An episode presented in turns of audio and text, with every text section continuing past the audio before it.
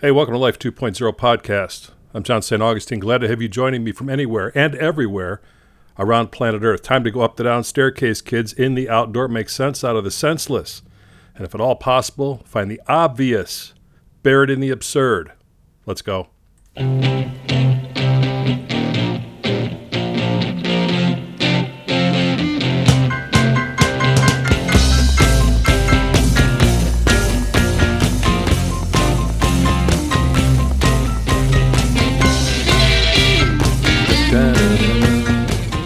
Randy Bachman wrote that song, and uh, everybody in the band that he was in formerly uh, said, No one's going to listen to that. They were wrong. Anyway, that's a great way to start out the show. I started every radio show for the first five years of my career with that little guitar riff by Taking Care of Business, Randy Bachman.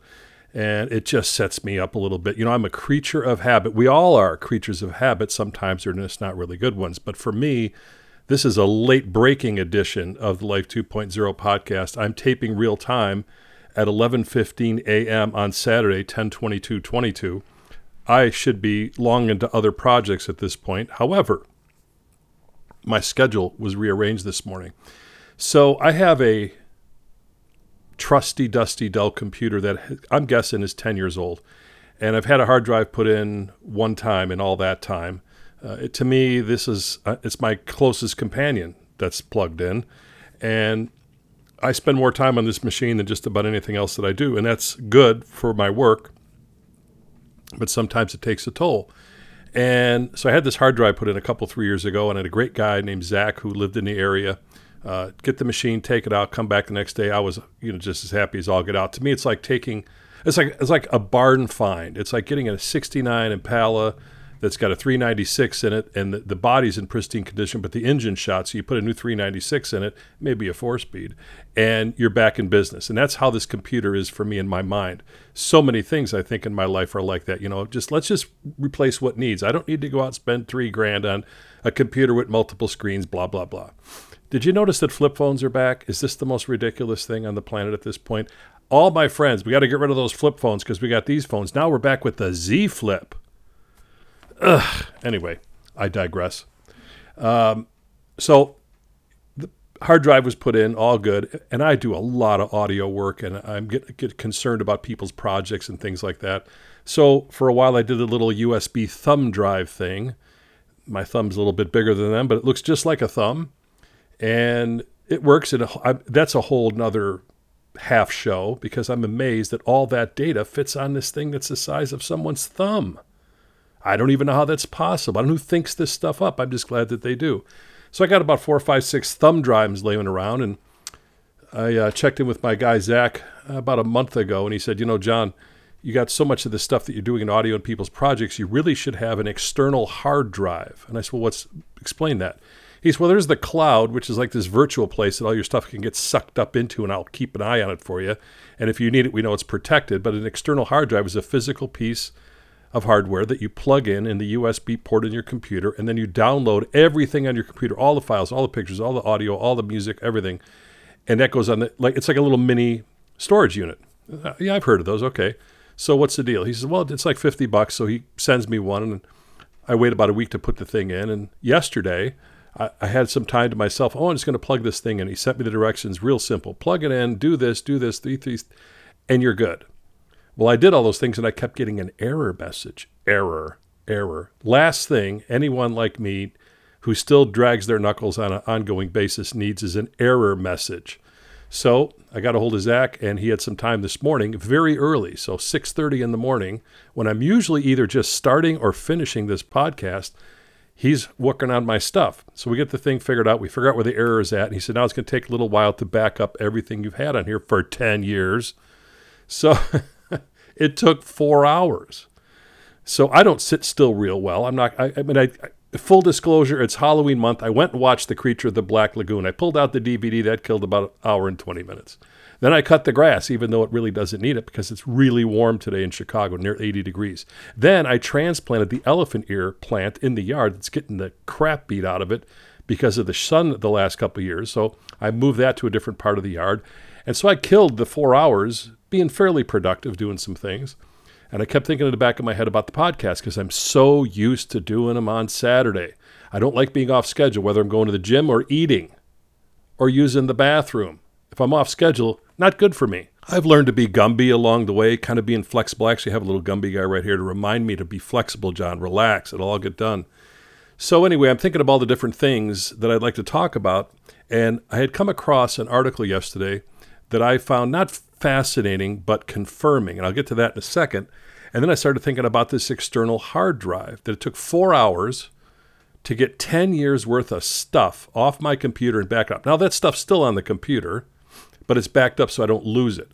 So I have books that I'm working on with people and audiobook projects and print projects and my own projects and all the radio that I do for Washington, D.C., the Tao of Music shows and the John and Jen show. And if you're not listening to those, I'm asking why not? I mean, it's easy to do. If you're listening to this podcast, just go to www.newworldradionetwork, write it down www.newworldradionetwork.com. And when you go to that page, scroll down to the Sunday programming, and you'll see the Tao of Music there, where I get to play disc jockey for an hour on Sunday and have a lot of fun. And then at noon Central, 1 Eastern, Jen Weigel and I do the John and Jen Show, Talk That Matters. So a lot of stuff going on. And then I started to think about our brains and how much information has been stored. Forget 10 years, how about 60? You know, to, and you've been really on record since the day you were born. Every human being, the minute they come out of the womb, is start taking in information in a myriad of ways. And all that stuff gets stored somewhere. I don't know exactly where, but you can tell when it backs up because you're off kilter. So when you think about the bombardment that we take these days from all the information that comes from so many different sources, you know, I, I, like to point out when I was a kid, we had one phone hanging on the wall, had a 75 foot cord, it just stretched through the whole house. We had four or five channels on TV, four during the week, five on Friday night with the UHF so I could get the horror movies. And the radio station was basically one station. There was more than that, but we had one station locked on, WGN in Chicago. That was the extent of the information I got from the media. That's it. Four, sometimes five channels, one radio station. And there was not this influx of constant bombardment from so many channels and choices. So, what happens to my mind over the time? I'll use myself as an example because I don't know how you're doing, but I'm telling you right now, I'm getting tired of the political stuff already. Every two to four years, it's the same roundhouse bullshit, and it's positioned in a way. I don't care what side of the fence you're on, it doesn't matter. I don't care, doesn't matter. What is interesting to me is the millions and millions and millions and millions and millions, if not billions of dollars that are raised just to convince you the other side's evil. That's really what it comes down to. Now, I'm going to get some calls on this. I have friends of mine that say, I don't like when you get into that stuff. Well, so what? It's still a taxing thing on my central nervous system. The one saving grace that's come along in my lifetime is the mute button. So when I'm watching a ball game, like I have been this week with the Phillies, pulling for them a little bit, and the Houston Astros, and you know the Yankees, and uh, I can mute the button when the political stuff comes on or any other commercial I don't like. It's like the ultimate control device. You've been muted click, you're off. Now, sometimes close my eyes for a minute or two and turn it back on. I've been watching commercials for over a half century. I'm tired of them. I don't buy the stuff. I, find it fascinating, especially the drug commercials. Everybody's happy and healthy, but they're trying to sell you a drug because you're sick. Why don't they just sell sick people getting better? That's what I'm asking. So everybody's happy and healthy in the drug commercials, and it's most stuff you can't pronounce. So they have a team of people coming up with bullshitava. Use bullshitava and you'll feel better. Call your doctor. Anyway, again, I'm digressing, but so what? It's my show and I'm a little late, so got to give me some leeway. So I'm thinking to myself, what is it that I use as an external hard drive? Where do I offload the files that have been backing up in my brain for even just the last 10 years, all the stuff that's gone in my life? And I started to realize that my offload system is the gym when I go to the weight room. And I realized it goes way back to when I was a kid, and I got in trouble at school for something. I don't recall what the heck it was. I was couldn't have been more than eighth grade. And my mom said, I'll never forget it. Way to go, mom. She said, Why don't you go take your anger out on the weights? Go take your anger out on the weights instead of something else, which is not always a good, healthy thing. So I went down in the basement. My grandfather, Grandpa Carl from Sweden, was a boxer when he was younger, and he had a bunch of old Sears sand weights and some metal weights that were down there and some machines that he actually made. This kind of like a Bowflex type thing that he made himself. And uh, I, I started. And I must be pretty angry because I've been working out for 50 years. I'm not kidding. And I realized the other day when I was in the gym, it's exactly tied into what I was talking, but I found a, a fairly healthy way. I mean, weight training can be difficult on the body, and there's a lot of aches and pains at times, and strains and grains and stones and all that. A lot of aches and pains and strains that go with all that. But um, for the most part, it has been my offload ramp. And another time I remember something was going on, and I walked a couple miles, if not three, from my house up to a place called Portage Park in Chicago, where I eventually, you know, started playing football there when I was a kid. But they had a weight room there, and there was a guy named Rick Makowski who was the like the superintendent of the, of the park. And he, at the time, again, I could have been 15, 16 at that time. Uh, I saw this guy as like, you know, Thor. He had to be six foot two, blonde hair, broad shouldered, V, you know, tapered V uh, body po- style. And um, he was pressing 135 pounds over his head for reps, which is not easy to do if you're not used to it. And I, it's something locked in my mind that this is probably the best way for me to offload stuff. And so I go to the gym as a scheduled thing. I'm not always angry when I go there. But I could tell you on days when I'm not doing well with something, when something's really gnawing on my spine, when something's really grinding my gears, when something's roasting my spuds, when something's just jerking my chicken, I go to the gym and I take it out on the weights. And so for me, it has been my external hard drive. And it was one of those little revelations I had cutting the grass this morning, and all just kind of came together. And I don't go to the gym for four hours. It doesn't take quite that long. If I get 45 minutes in, I'm okay. But it's amazing how much energy you can burn off in a good way, doing something constructive. So that's that part of it. But then I came across this article that just hit home run with me, no pun intended, because they have a baseball analogy that goes with it. It's a great article. I got to give full credit. It's at CNN Health. It's under the mindfulness tab. It is written by Dana Santas at CNN and says, Your intuition is real. Here's how to strengthen it. I'll tell you what the article says. I'll share a little bit of that and I'll tell you how this applied to me and maybe it'll apply to you. Dana Santas is known as the mobility maker, a certified strength and conditioning specialist and mind body coach in professional sports, also the author of Practical Solutions for Back Pain Relief. Maybe I should buy that. Many high performers across sports, business, and arts will tell you they swear by their intuitive sense it allows them to make decisions often in a split second without overthinking and missing opportunities. Look at baseball players. As we are all watching the MLB playoffs now, well, not all of us, but a lot of us.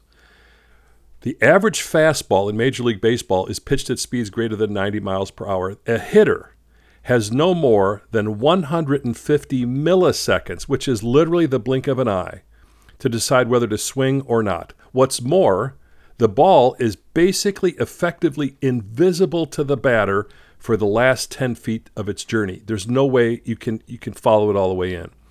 And it's in hitting range for only a mere 10 milliseconds. So, one more time. The hitter has no more than 150 milliseconds to decide because the ball's coming at 90 miles an hour or more. They can't see it for the last 10 feet of its journey.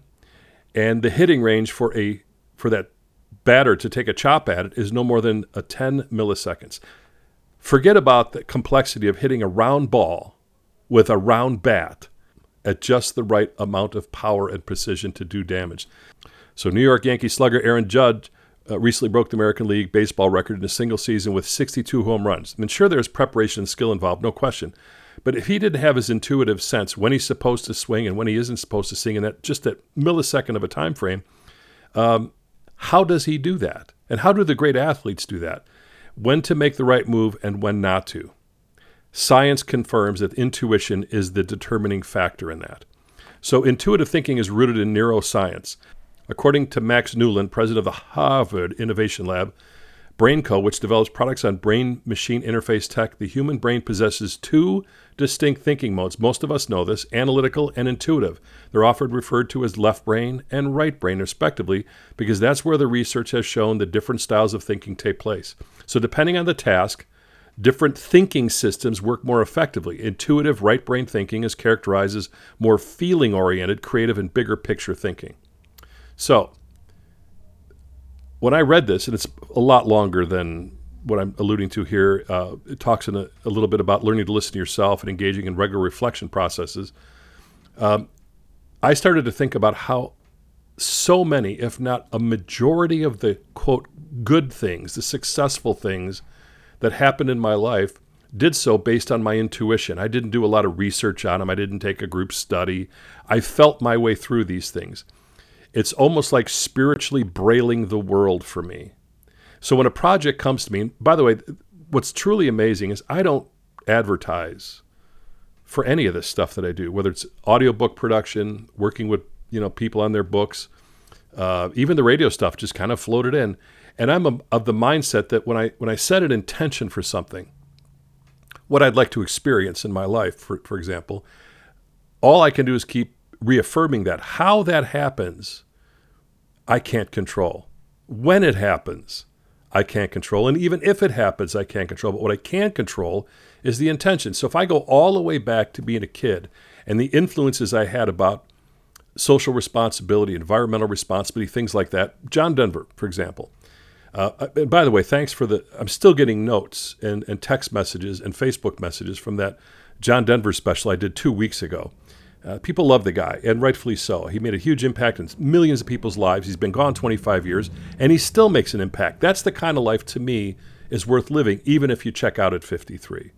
But hearing his message as a kid, something cranked up inside me, apparently, and I thought I'd like to do that. I'd like to have that kind of impact. It's it'd be important. Now I can't sing a frickin' note. I played guitar for a while, but what's the point if you can't sing with it? But anyway, unless you're Tommy Emmanuel, then you don't need any words. But I kept reaffirming that. How that was going to happen, when it was going to happen, even if it was ha- going to happen, out of my control. But I kept thinking that's the best use of my life to some Jacques Cousteau, same way. Teddy Roosevelt. Don't even get me started on running for president. I mean, it, it, it's not going to happen, but this is my bully pulpit with this microphone. But those three guys for sure TR, Jacques Cousteau, and John Denver, huge influences in my life uh, for different reasons. All of them all of them answered the call. And to me, that's what we're supposed to do. You're supposed to show up here and then figure out why you're here and get about that. And most people I know, no judgment, just observation, is they've never done that. You know, you, you go to high school and you, you, you maybe go to college, and if not, you fall into something else. Next thing you know, 40 years later, go, what the hell happened here? I'm, now we don't need you anymore. And then what do you do? You're trying to figure out who you are. So I've been very aware of the fact since I was young that there's something I'm supposed to do. I just wasn't sure what it is.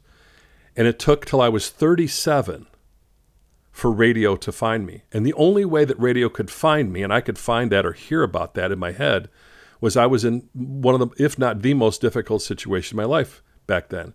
You know, I had had college degree, worked hard, veteran of the United States Coast Guard, knew a lot of the right people. I mean, just everything was on the board, was being done correctly, and I was still coming up short. I didn't know what was going on.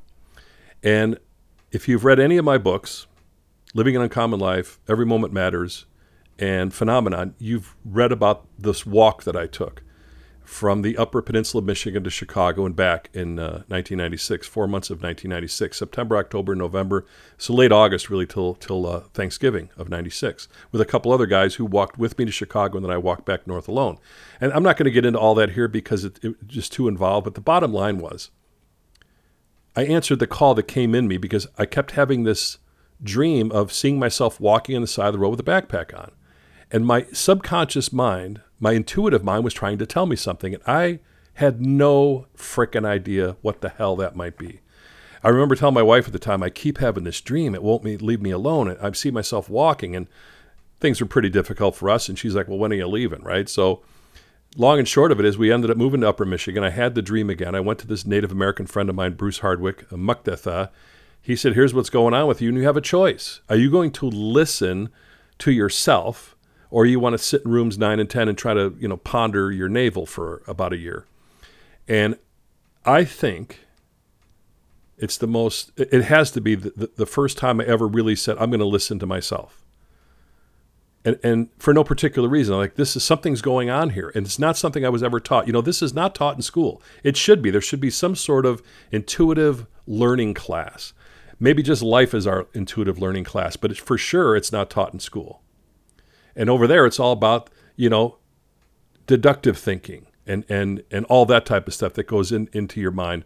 Uh, and how to solve problems and things like that. That's all left brain stuff, and you need that to get by on a day to day basis. But the big picture stuff, That's all on the other side.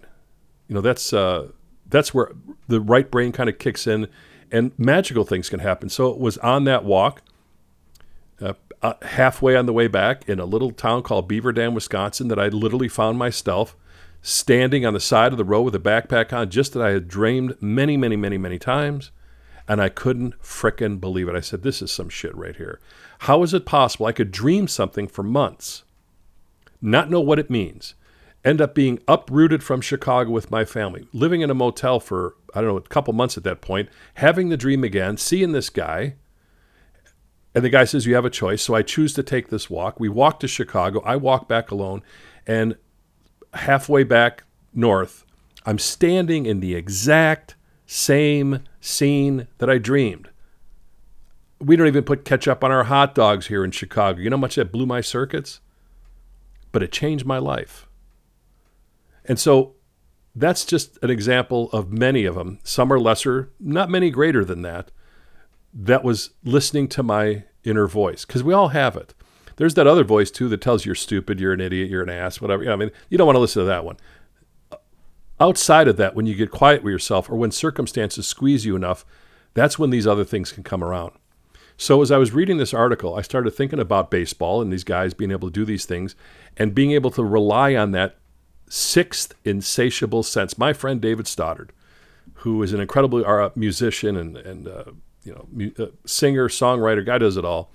He many many years ago had a uh, an album out called Sixth Insatiable Sense, and I actually I think it's in I think it's in Phenomenon or Every Moment Matters that I use that as a chapter title, Sixth Insatiable Sense, because it is insatiable. It, it always has our best interest at heart. Now, watching Aaron Judge, you know, six foot seven, 270 pounds, swing a round ball at a round bat that's coming in at 90 miles an hour, obviously takes athletic coordination.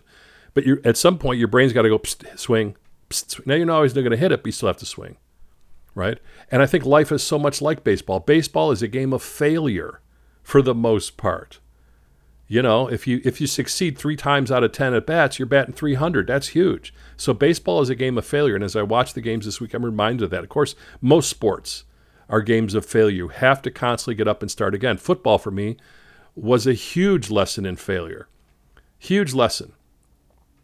Because you can get knocked on your ass and get up the next play, get knocked on your ass, get up the next play, get knocked on your ass, get up the next play, and score. But you had to get knocked on your ass three times in order to get the touchdown. And so to me, life isn't different from that at all. You know, my successes, I can count the big ones on maybe both hands and both feet, right? But the failures, I lost track of them. But every one of the so called failures were really nothing more than connecting points to the next success. Before I get too windy here, I'm already at my, my, my mark of trying to keep these things to 30 minutes or so. I'm just saying this in plain form. The world is squeezing us on an ongoing basis.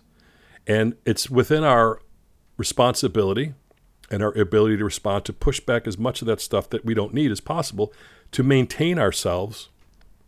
So the intuitive voice, that part of us that knows our higher self, so that can be activated and, and be something we can be led by.